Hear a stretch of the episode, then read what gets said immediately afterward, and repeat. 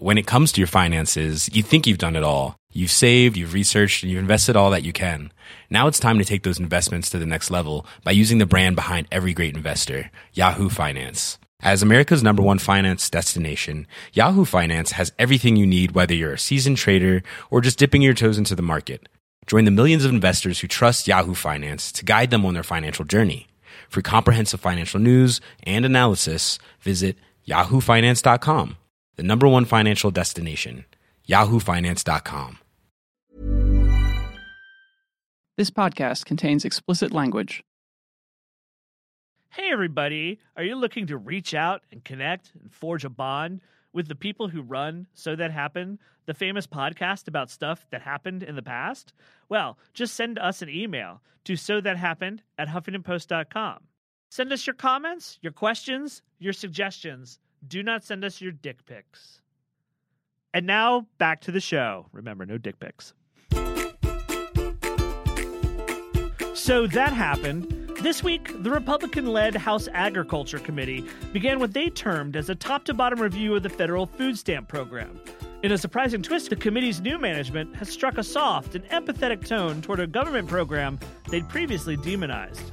We'll talk about this sudden change in disposition. Meanwhile, President Barack Obama and Senator Elizabeth Warren are teaming up on a plan to bring more security to retirees by making it harder for fly by night financial advisors to screw their clients for their own personal gain. But why did dozens of Democrats sign a letter opposing this idea? We tried to find out. Finally, the 2016 Invisible primary continues, and the big winner this week, we are told, is Wisconsin Governor Scott Walker.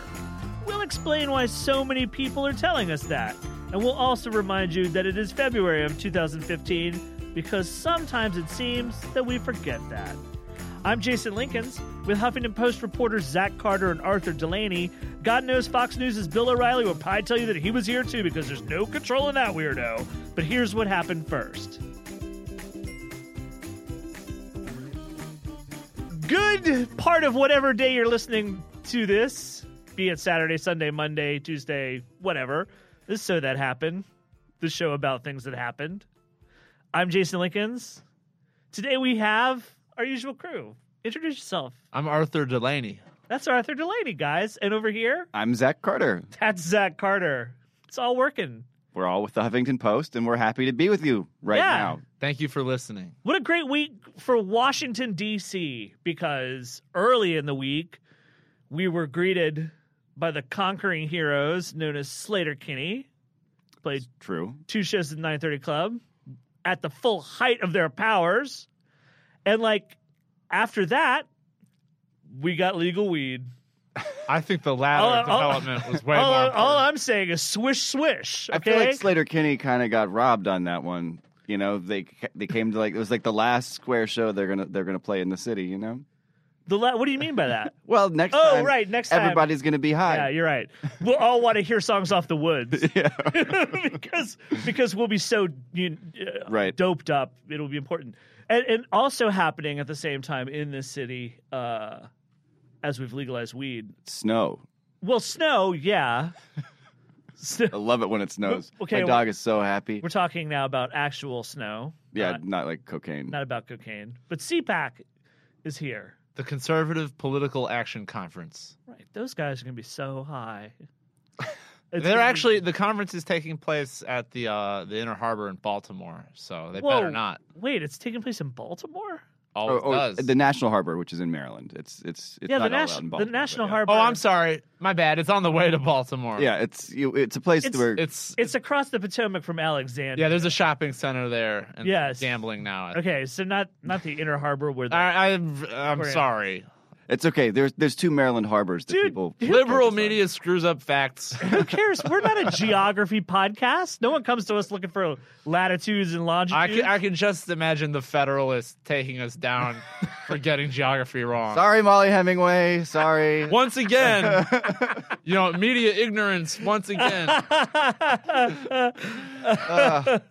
it's all you know. Baltimore. Hey, you you haven't lived till you've stood in for the left with a capital L for like an errant tweet or a geography mistake. It's pretty awesome. It's, great. pretty great. anyway, ma- marijuana legal, big deal. End of uh, extremely racist regime of police harassing black people that has been well documented who is affected by marijuana criminalization. Amazingly, Republicans in the House decided to like threaten the city because like it's not legal. You can't do it. We're gonna throw your mayor in jail. This is what Republican from Utah actually said. Uh, but they did not actually move uh, in in Congress on anything, right? They could have challenged the law formally, but they chose not to. Right? They don't have the guts. Do you know what kind of folk hero Muriel Bowser would have become if she'd been thrown in jail? It'd been incredible. Because I I sort of got the impression among when, when when the election happened that people were sort of just kind of okay with Muriel Bowser. She's the mayor of, of she Washington. D.C. She's the, she's the current mayor of Washington D.C. Uh, and I think that like it's not as if people were swarming to the battlements for Muriel Bowser. It was more as if, okay, well, she's the Democratic nominee, and this is Washington D.C. Throwing her in jail would have turned in, her into a folk hero. And, and the it, best possible thing that ever happened it would, would have been a disaster for the Republican Party too, because you you have a city that has a long history of uh, racial tension with uh, with the white, con- predominantly white Congress uh, in a city that for a long time was majority uh, African American. Um, throwing the black mayor in jail because a bunch of white Republicans wanted to uh, tread on DC's not quite state rights, but uh, you know at least at least local political rights. Uh, I, I think would have been a complete disaster for Republicans. No, they they uh, they Republican leaders like John Boehner. They don't want to talk about this. They think it's a waste of time. They're going to let Jason Chaffetz of Utah, who made the prison threat, he's blowing off steam, and they don't have the guts to deal with it because you know they know voters. The tide has turned on support for legal marijuana. So I thought it was great entertainment for them to spice up our legalization with uh, with idle threats, and it's a wonderful thing that a harmless plant has been made legal. Did add some hot sauce to the bouillabaisse that is Washington D.C. Yeah, the mumbo sauce. The mumbo you sauce. might say. Yes, absolutely. I absolutely. gotta figure out how to buy weed now. Do, is, it, uh, is it like in stores now? Yes, You just walk into any. you got to get a doctor to say your Like- back hurts. literally, literally, and I'm standing in for the left when I convey these facts to everyone. You can walk into any Chipotle in the district and get weed right now. It's awesome. Oh, CC Mollie Hemingway. Media ignorance. No, you need a doctor's note, and then you can buy it, and you can ch- it's you can choose what variety of marijuana you Right. want. Do you want a sativa, an indica? I don't know. But if you bought it illegally, while that uh, purchase was illegal, it's legal for you to to have it, to Mm-hmm. smoke it. You can grow it in your house. You can smoke it in your house. You can't smoke it on your porch.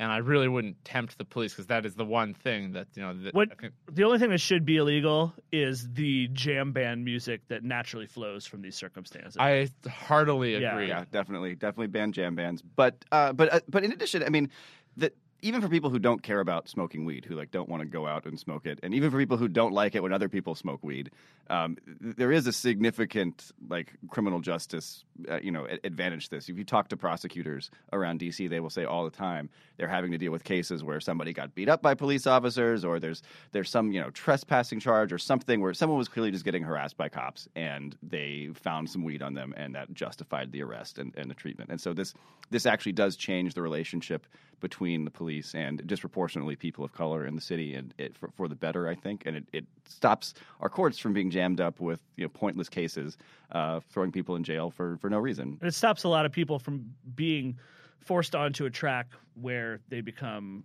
uh, more financially preyed upon financially. Yeah. Once you end up in the system, it could cost you down the line in, in numerous ways. And let's keep with that idea, and let's talk about uh, this week in food stamps news. Oh, Shall it, we? It, has been a big week. The Republican Party has decided to take another go at food stamps. They fought over food. Okay, now what do you mean by take another go at food stamps? That they they're hungry and they don't have a lot of money and they're gonna run out with food stamps and buy some food. What is that? they're, or they're gonna go at it with knives, They're carve it gonna- up. They want food stamp reform. They uh, that's this is their white whale. It's like welfare reform, which is such a, a rallying cry. Okay, so what are they doing to uh, eliminate the high rate of food insecurity in America? Because that's how I'd reform it. I'd go to the source. Make sure people They're don't. doing anything about that. Oh, okay. Well, But hey, I mean, Republicans have been saying for a long time. I mean, this is it's not just in Congress. It's also you know Fox News has done stuff on you know the food stamp surfer. They've they've sort of attacked people who are on food stamps as lazy. They attack them for what they buy. When All they buy here's food the deal. Stamps. Like, what's They- going on? They fought over food stamps for two years, and last year passed food stamp reform as part of a farm bill. They had overreached. Eric Cantor blew it, and they tried to get deeper cuts than the Congress could bear because there were too many moderate votes. They wound up with not so big changes to the program. They got a new chairman of the committee that oversees food stamps. His who name is- is who's that? Mike Conaway, Republican from Texas, uh, who was with the Cantor camp, the big overreachers Mm-hmm. during that farm bill debate, but now has said we're going to do this again, but we're going to be nice. And he's taken a completely different tone on the issue of food stamps. We, he said we don't want to come at this with any preconceived uh, biases against food stamps. He had a hearing on Wednesday where they had a liberal guy talk, Bob Greenstein from the Center on Budget and Policy Priorities, you know, the, the vanguard of the left. And the only uh, other witness was uh, a professor from the University of Maryland who who only modestly criticized food stamps, and he made a great point, which is true, which was that food stamps and other safety net programs the federal government has created since the '60s eradicated starvation in America. We have food insecurity now.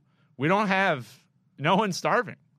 Uh, You just have malnutrition and, and worries that you you might not get enough. well, it's just th- it's an important thing to remember when they talk about the war on poverty being a failure. Uh, when in the 1960s, you would be carrying starved children to the hospital, right. and they'd be refused treatment because they were black. And uh, we don't have that situation anymore. We have uh, the issues Zach mentioned. We have malnutrition. We have food insecurity. These aren't nearly as bad as what as what there was before. So it's an income maintenance program. This sounds like a change from operating from a deck of ideological flashcards to an attempt to forge a robust and real connection. Well, that's the thing. Are, going on in the are those flash? Are those cards up the sleeve? And I think many people suspect that they are. At the hearing where Mike Conaway was being so nice, and other Republicans struck a moderate tone, there was still a guy, uh, uh, a freshman or sophomore member, who said, "Well, you know, my constituents see this people, you, you know, buying steak and lobster at the grocery store with the food stamp card." do they though? Do yeah, they? I think that does happen a little bit. okay. And, and Uh, but it- it's famous to just complain about it, just posit that it's endemic. Can we also just say, so what if people want to buy lobster? Like the food stamp is not like it's not like a, a, a, a, a, a it's not like a, a you don't get like incremental pieces of food with your food stamps. There's a certain amount of money. It's not like you get X number of meals, and so Yeah. you're gaming the system by getting I lobster. think- Like if you get lobster because it's your kid's birthday or something, and that's what they want to have on their freaking birthday, that means you have less money in your account for the ne- for the rest of the week, and you're going to have to save on it. I mean, it, it's it's for, for programs that are supposedly for, from from conservatives who are supposedly caring about individual liberty, that kind of food stamp demonization, I just find I really think hard to I, okay, I think that there's a couple ways of looking at it. I think that probably the critics of this suggest, oh, the reason that the average food stamp holder can go out and buy lobster with their food stamps, and I imagine they think they do it week to week, is that they don't really need food stamps. They have enough money to buy groceries, and they're just using food stamps to buy that one odd lobster. Hmm. I, I I tend to think like you. It's they they have a they're blowing out their food budget. That's on them. uh, uh, but but what's interesting about that is that okay, so the average person is working an angle to get that one nice plump bonus thing every X number of days, and I think about all the all the rich industries we subsidize. It's like Oh, right. I did once interview a woman. Everyone everyone gets a free lobster now and then from I- the I- federal I- government. It's crazy. I interviewed a woman who did use food stamps to buy Alaskan king crab legs. That's like the, The the farm- totemic thing that's in uh, every anti-food stamp at the supermarket story. It was Farm subsidies themselves no, let me. It was are like a lobster she for bought a lot of people. She bought the crab legs because it was for Christmas because it was the only thing Right. her daughter asked for because her husband was a cook and knew how to make good food. It was for Christmas. and, the, and the thing is, pe- people who resent this will not be happy until the supplemental nutrition assistance program is changed from SNAP into the beans and rice program or BARP. Right. They want to see they want to see at the grocery store people with food stamps buying shitty food, Rice and beans. stuff that sucks because there's a lot of people who think that well, one important component if you're on any kind of supplemental program from the government, any kind of government subsidy, is there has to be a stigma and you have to be sort of ashamed. And again, I think about all the big industries that never get shamed. And I also think about the fact the same people who talk about shame as a motivating force to get the pover- the poor out of poverty. I, we shame them for their dumb statements all the time. Well, thi- does here- it work? Is it working? Do you guys t- feel the shame? Because I've been really shaming your ass, and you haven't changed one fucking bit. The flip side of this, though, which is a little confounding, is at, at the hearing on food stamps that happened Wednesday, there was a huge crowd of people waiting in the lobby before they opened the doors. And they were all food industry lobbyists. Of course. And I was talking to them. Do like, they actually have homeless people stand in line for them? this wasn't no, they showed up? They didn't at this hearing because that that's is another great Washington D.C. tradition. But they were. Uh, it was like the beverage industry, and no one has said what Republicans will do, but they sort of know from what has been discussed in the past that what if it's something like banning people from buying soda with food mm-hmm. stamps, Do you know what the and straw- they're really on guard. So, but it, industry reaps the the seventy eight billion dollars in benefits that go out. You know, go to big companies ultimately. Do you know what the strongest lobby in Washington is? It's the lack of self awareness lobby. They're so fucking powerful. Well, wait, but let's see here because there are. I mean, we, I've been I've been dumping on uh, you know conservative food stamp shamers here, but there are people, there are conservatives who I think make good faith arguments about about improving the the program. Um, you know, I, Absolutely. I was talking Tim- about a weird segment of Yeah, but but like but like Tim, but you, that the, the dominant conservative voices I think are are the, the food stamp shamers. But but you know like Tim Carney at the Examiner said you know may, maybe it's just better you know if, if if people are making such a big fuss about lobster and stuff every now and then maybe it's just better if we just give people money. That instead is of having that it is happen. why Yeah. the public policy expert, whose name is Douglas Besharov, yesterday said, "We must recognize that this is not an anti-hunger program anymore; it's an income maintenance program. Mm-hmm. Uh, so perhaps you would actually just give people money and take away this whole EBT card situation. Uh, maybe that's something you- could do. And he he thought we should. What he said was, we should actually try to nudge more people." Who receive these benefits into the workforce? Although there did seem to be a consensus between him and Bob Greenstein that no one knows how to do that. No one knows how to increase workforce participation, short of just taking all the benefits away, mm. which which neither of them thought was the solution. I would put a guy like Tim Carney at the top of this discussion if I had the opportunity to, because there's no one else who understands what I've been talking about like he does. Uh, Tim's Tim's a smart guy, and, he, and he actually he, he he does like sincerely care about poor people. I think a lot of his ideas are are misguided and confused, but he does care. He's not like out there trying to. like It's it's not like it's he's not making makers and takers arguments like Exactly. Paul Ryan in 2010. Like look at all these moochers. He also understands. He also understands what I'm talking about about powerful lobbies, powerful industries Yep. coming in and schlepping off their their Yeah. share of the cream. He understands that. he gets that. Uh, so, where do you see this heading? It's uh, Are we going to see the flashcards? you know what's kind of a, a a weird thing is that Conaway and the Agriculture Committee are moving so slow that I don't think this year there will be anything on food stamps. However, there is a separate budget process. Uh, You know, in response to the president submitting his budget to Congress, right. the budget committee will create a budget and they could instruct the separate the 12 separate authorizing committees with with jurisdictions over different parts of the federal government to to have uh they're, called reconciliation directives and they could tell that committee authorize this amount of spending for next year. And they could require the agriculture committee to find savings. So it's possible that there could be cuts to food stamps from a separate track that the agriculture committee would have to deal with, even though Chairman Conaway has taken this uh, totally thoughtful, you know, at least ostensibly thoughtful and conscientious approach. So uh, that's something to watch for. Right. Well, Could be could be a could be a ruse. Another committee could just do something mean later. if there's one thing our government's good at, if there's one thing our Congress is good at, it's coming up with redundant means to circumvent thoughtfulness. That's true. We're really good at that.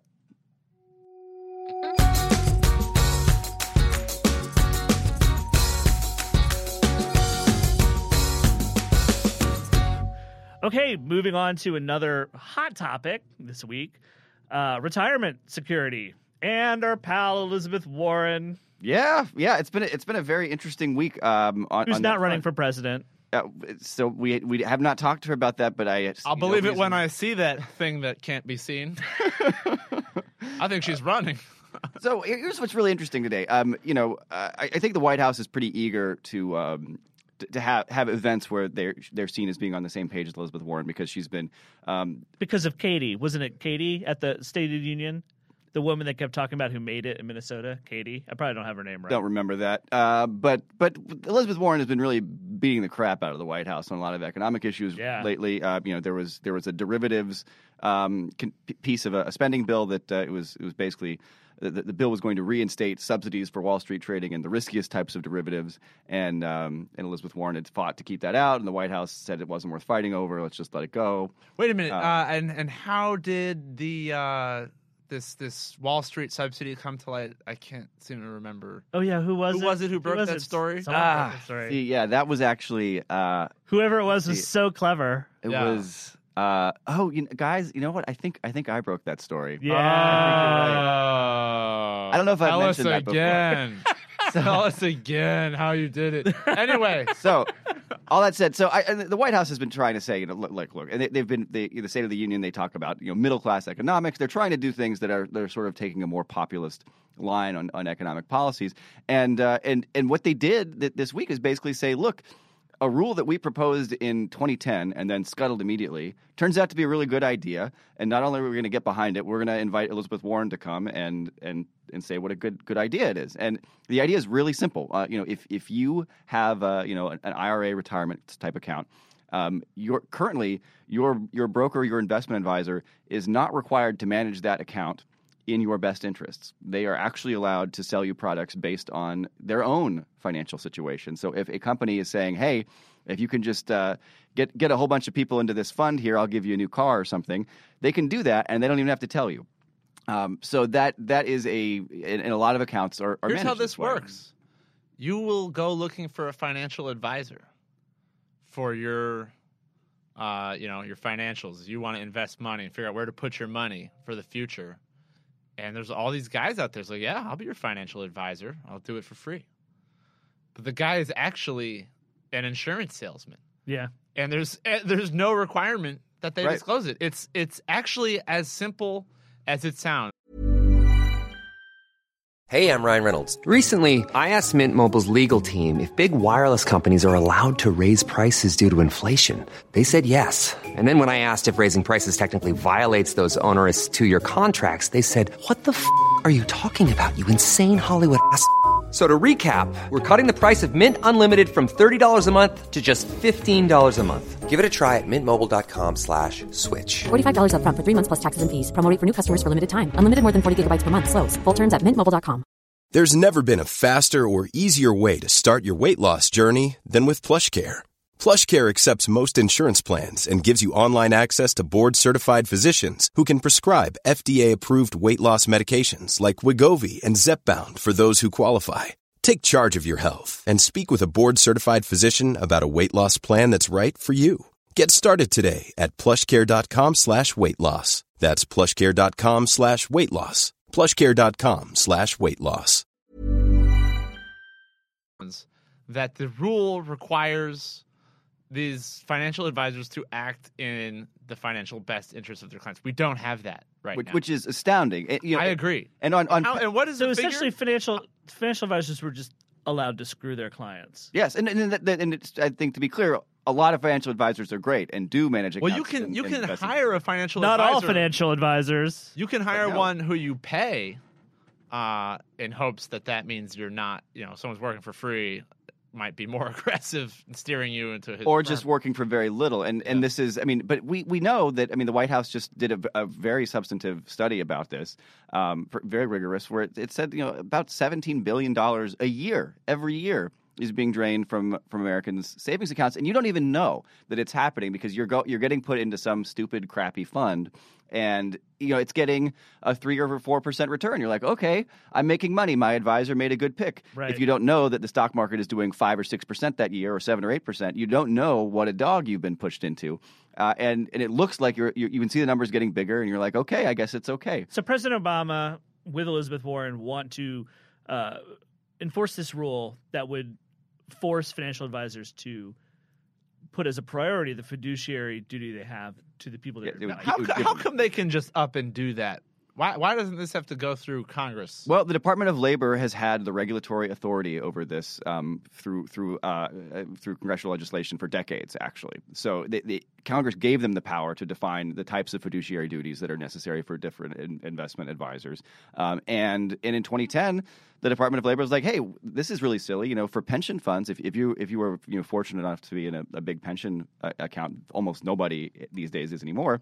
Those pension advisors have to act in the in the best interests of their clients. Why don't uh, individual uh, you know retirement account managers have to do the same thing?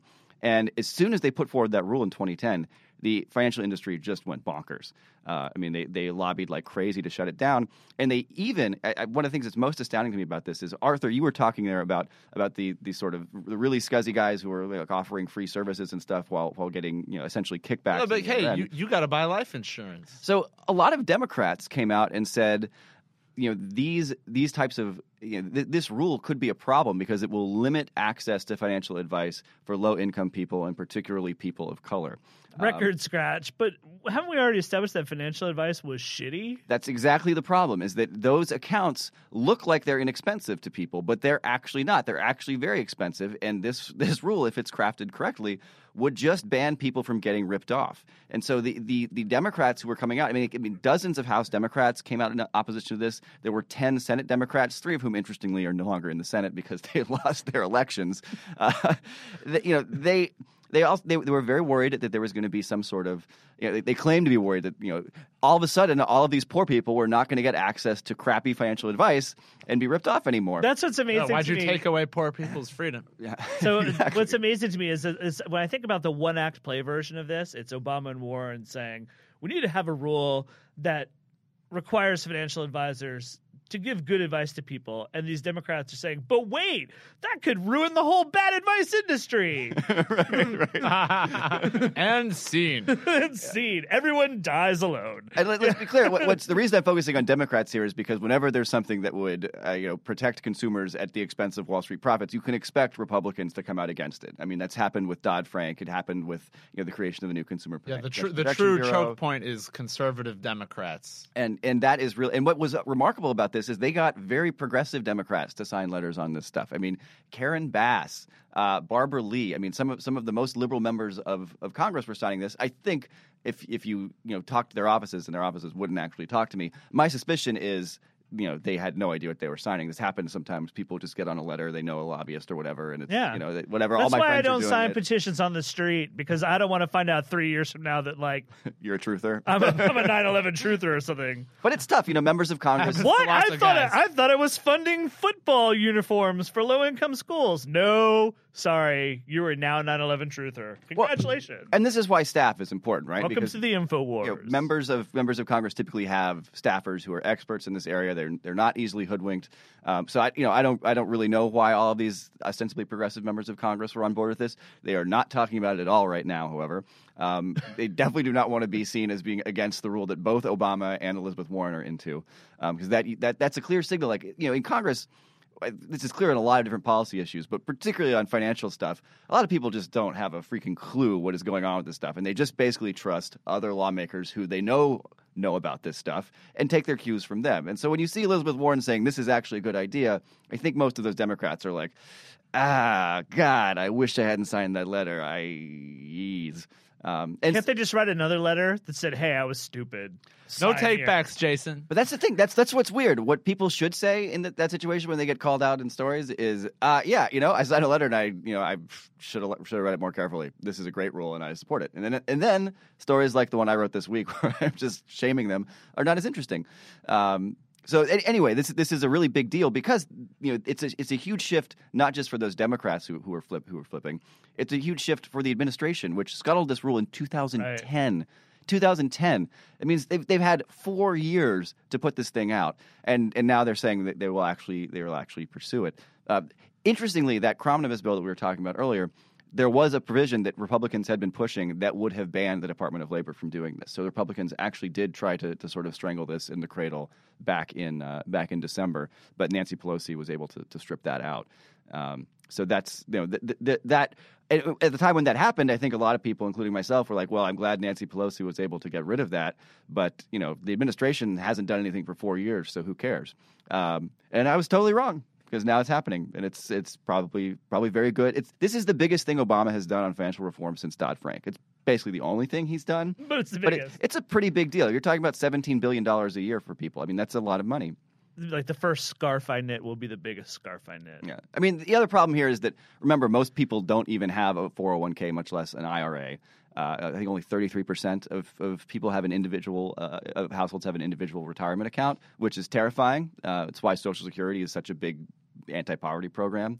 Uh, most people just don't have any money in the bank uh, for when they uh, when, when they when they retire. But this is this is one way to to to make for, for at least people who are able to set aside money. eh, You know, at least they're not getting ripped off. Can I ask you one last question on this? Mm-hmm. The existence of these bad financial planners, people screwing their clients. What? Where was Adam Smith's invisible hand? I thought he was supposed to carry us. You know, the invisible hand thing is, uh, I think, widely misunderstood. When he talks about the invisible hand in um, The Wealth of Nations, he's actually talking about the value of investing locally in Scotland and saying that when, when you invest locally, you get better results. The invisible hand of the market will, will lead people to want to invest locally and not in other crazy places because they'll get to live in the community where their investment happened. So they'll get to enjoy the benefits of whatever, the new business that started. Um, you know, I, I, Are, you- are you saying historical things don't always map onto the present? yeah, I hate that. That, that, that I don't want to. a- I don't want to hear that. that that the whole invisible hand thing became a big deal in the 20th century with with economics textbooks uh, actually so that that was you know th- th- yeah I, I'm I'm oversimplifying here but but that that that idea of the invisible hand I don't think Adam Smith I think he was he's a smarter guy than um, current right wing economists would have you believe It's okay for you to oversimplify. I was asking a goofy Socratic question for kicks. Yeah, and he, and he gave you a glove slap. that's exactly.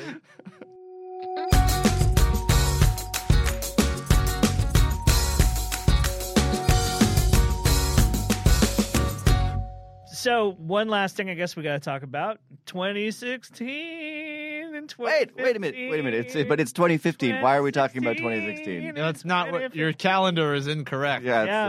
the error Not the current year. No, no, no, guys, guys, listen, listen. The invisible primary is happening, and some of it is somewhat important. Scott Walker's whooping butt. He has been, to the extent that there is, Really? to the extent that there is an amount of butt to be whooped. Scott Walker has whooped the lion's share of the available butt. Maybe you Wait, well, this is understand. weird. like that is the way to look at it. A lot of people are saying, "Oh, he's the front runner," and it's, the race hasn't started. It's like that's like saying, you know, there's a preseason favorite. sports meta two different sports metaphors Yeah, sorry, Uh, mixing our sports metaphors. It's funny we also call it a race. Why is that the metaphor for for a political contest? But regardless, oh wait, I, this is a He little. has con- whooped the what? but last week, butt. but last week, guys, everybody was telling me that Jeb Bush was the guy. Has it all Yeah, but- changed but in a week? yeah, Here's the thing. Here's the interesting thing about Scott Walker is the bush slayer. he is That's so really far, all he is. He is The so hedge far the bush layer. So there's a couple things that, been, that, that that Scott Walker is, has has worked to his most recent advantage. Uh, the the first thing that he's did was he managed that whole evolution flap. Remember, he went to England and had a gaffe. He punted. It was a gaffe. He punted on evolution, and Sports- he got he got a lot of people talking about it and got into the gaffe cycle. And this worked to his advantage wonderfully because his brand, Scott Walker's brand, is I have faced the liberals and I have won, and they want to tear me down, and they'll go to an extreme to do it, even if it's goofy shit. So his gaffe was in fact a flea flicker that tricked the secondary into rushing. Uh, and scored a sports ball goal. yes, He got a three point. Yeah, yeah, it's good. People need to remember that. People need to remember that uh, coming out of 2012, the Republican Party was beaten down and abused for and afraid. And they wrote that thing called that became colloquially known as the RNC autopsy. oh, that is just a, a liberal media thing. Of course, of course. It's the actually the Growth and Opportunity Project. Uh-huh. And the DNC actually just published their own autopsy, well, their preview to a forthcoming autopsy that frankly is not yet as rich and nutritive and substantive as the RNC's own. So they need to work on that because they have problems of their own. But what one of the things that you read the Growth and Opportunity Project, it's a lot of we learned lesson, we humbly submit to these to these ideas, we need to change. we must And- support the middle class. and here's the thing: most Republicans are kind of somewhere in. run the ball. Most Republicans are sort of betwixt and between. To what Jump extent shot. do we really need to change? Scott Walker is the one guy who's like, "Fuck change. I'm perfect. I'm perfect." Seriously, he's he beat down he beat down a recall election. He's taken he's taken all sorts of fire, and all he's done is impress donors and work the angle, and he's become the conservative folk hero in this election. I mean, he the is one from a guy very liberal state. Come the one guy who he he is, but he's the one guy who doesn't have to pretend like he took 2012 seriously and is like, well, we gotta really face facts and change, blah blah blah. Scott Walker's the boldest love candidate. Oh, so he's untainted by 2012. But so is Jeb Bush. well, okay. Now here's here's the key difference between What's that last name that Jeb Bush has again? I feel like I've heard that before. in Yeah, exactly. politics. Is that Bush? Exactly. Where does that? uh, Why do I? Why is that familiar? the wa- there's a you know Walker's in the other Bush's name. It's the saying, two in the bush is worth one in the hand. Also, Yes. Jeb Walker's walking around. Sorry, did I just say Jeb Walker? Jeb Walker is it just all pushing does around. it all does blur together. Marijuana was just legalized, guys. I'm not going to get everything right. Okay, Liberal because- ignorance. because I love the marijuana. No, uh, Jeb Bush comes to this uh, with a few deficits. He's on what's widely perceived by the Republican base as the wrong side of the immigration battle. He's on the wrong side, based upon what the GOP base believes, of the Common Core battle. Those are two things that he kind of owns. He's got to walk the walk with. Scott Walker, he doesn't have to walk the walk with that shit.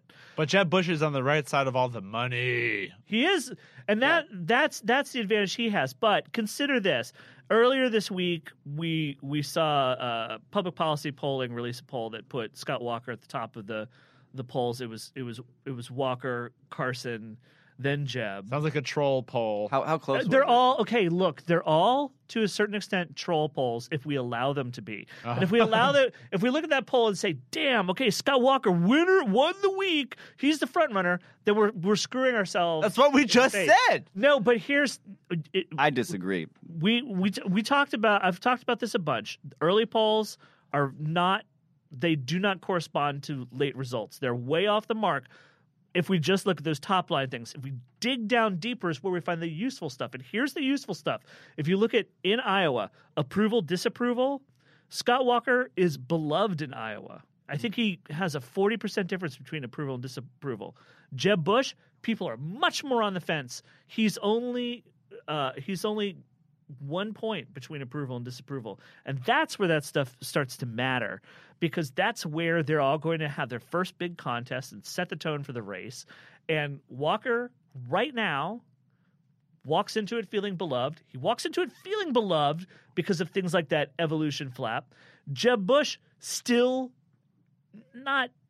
I'm not going to say Jeb Bush took on water, but he's still got to paint the hull a little bit, scrape the barnacles off. Uh, no, no, no. Could I please have a sports metaphor? oh, I'm sorry. Um, he uh, needs to. He needs, he needs a rebuilding season. Focus on He is- defense. he needs to focus on defense. All right, I, so I'll grant you Scott Walker's got the intangibles, but I really think it's going to come down to who wants this more. 50-50 balls. Thanks, Dick Vitale. Who's willing to give it 110%?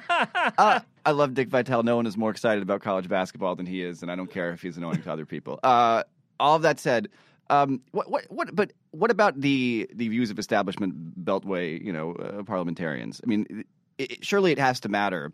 You know, maybe maybe it doesn't matter to people in, in Iowa. Maybe it, maybe people in Iowa who don't believe in evolution get really psyched when when Scott Walker says something dumb about evolution or says something dumb about whether he not knowing whether Obama is a Christian or not.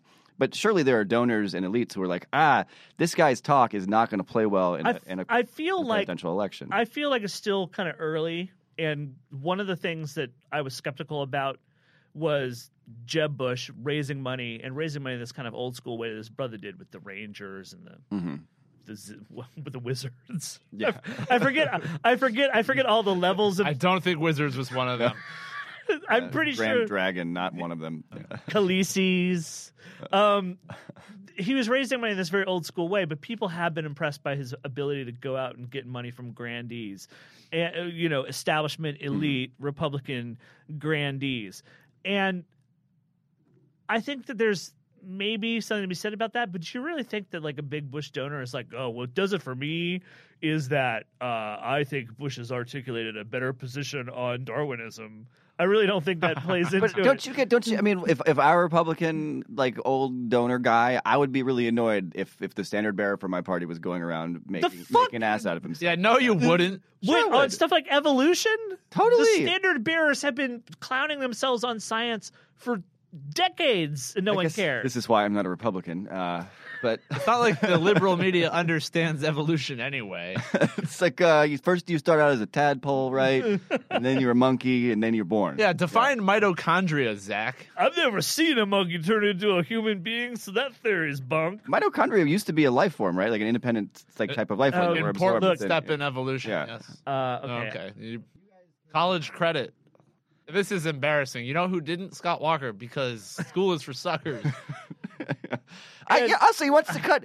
How's That was the other thing he won on. he's cutting the budget for the Wisconsin uh, college system by like 13 percent. And I still don't know if you're gonna lay a glove on Scott Walker over the fact he didn't graduate from college. I don't. It clearly doesn't. I don't think it doesn't matters at all, yeah. Yeah. Yeah, He I- wins again. He is the Bush Slayer. Yeah. See, this He's. is. I mean, he's what he, he would look at me like, look, you went to college. Are you the freaking governor of any state? No. Okay, shut up. And that Yeah. would be a good comeback. It would be I a would lose. good comeback. Governor is a pretty strong resume item. It's better Yeah. than college. To be honest, I'm still looking. I'm still looking for the guy who's going to be the Walker Slayer in this. Uh, well, it's going to be Jeb Bush. are you are you calling? The, are you going to call the primary this early? This means Chris Christie is like in trouble, right? I mean, that But this also yeah, happened what's this really week, right? yeah, Chris Christie is really taking on water. He's you know he's been had got the lion's share of the trouble at home stories, and he's had trouble on the stump too. He uh, had opportunities to take home some big donors, but they've all sort of migrated. And I don't think we've gotten to the end of the uh, the Oppo file because remember when uh, Mitt Romney was talking, they didn't want him. right. This his- was stuff I believe that was reported in the Game Change, the Game change Changing book, Yeah, and I I don't double daily Debbie I, Downer. bel- I, I, I may be mistaken, but I, I read that uh, you know, there was more. There were other things that the Romney campaign was unhappy about. Right. There was stuff. There was stuff in Christie's, you know, back pages that made the Romney team very skittish. Uh, bear in mind that Mitt Romney, if you- if you add chocolate to milk, he's like, "Whoa, is that legal? What you just did there?" Yeah, Mitch, taste it. Taste it. No, tastes too good. Tastes too delicious. but but I do think but but we don't know what that stuff is, and and, and that stuff was always kind of like in the back of my mind. Well, there's more to be told. There's more to the. But we've had story. we've had the mega hit piece from the New York Times about how he just like loves fancy planes yeah hanging out with celebrities. That that was damaging. Well, I don't think he's recovered. yeah. And his pension is his pension cuts. I mean, refusing to make contributions to the state pension fund, uh, Mm-hmm. being ruled illegal by a judge is. I think that that hurts. I mean, it, how are you gonna? You can just see the social Oh, I, security I don't debate. know. Uh, public sector work. What's kind of funny to me is is How are you going to manage? The, so, how are you going to fix Social Security if you can't even all the stuff, I illegally don't. running I your don't own think pension you've account? got, all run, the stuff that made run it into the ground. It sounds great. All the stuff that made uh, Chris Christie for a moment, maybe too early, uh, such a cause celeb. The fact that he would yell at teachers, the fact that uh, it was so real and so gritty. It's funny. Walker's walked away with all that stuff. Okay, so to recap, Walker's uh, become the guy, and Christie now kind of looks like the pale imitation of Walker. So Walker- One thing I will say for Christie though yeah, is that one thing that has been talked about is what a decent job he's done running the Republican Governors Association. The irony has been to me, I, I see Christie as a guy who's basically proven that he's better at being the guy behind the guy than the guy in front.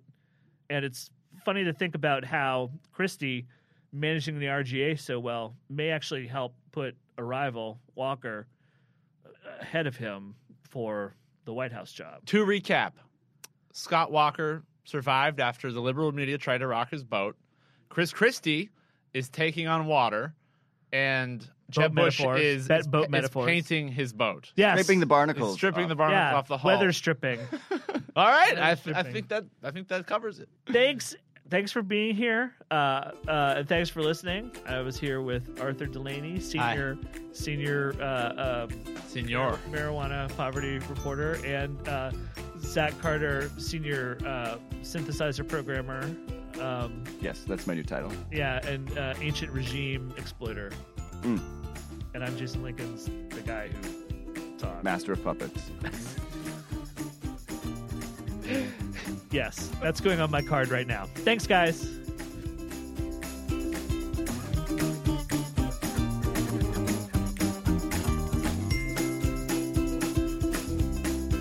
So that's what happened this week. This podcast was produced and edited by Ibrahim Balkhy with technical direction from Brad Shannon and assistance from Christine Conetta and Adriana Usero. I'm Jason Linkins. This week we were joined by HuffPost senior politics reporters Zach Carter and Arthur Delaney. So That Happened is available on iTunes. Check us out in the iTunes store and look for the Huffington Post's whole family of podcasts. Subscribe and tell your friends. If there's something you'd like to hear us talk about, send an email to so that happened at huffingtonpost.com. As always, thanks so much for listening, and we miss you already.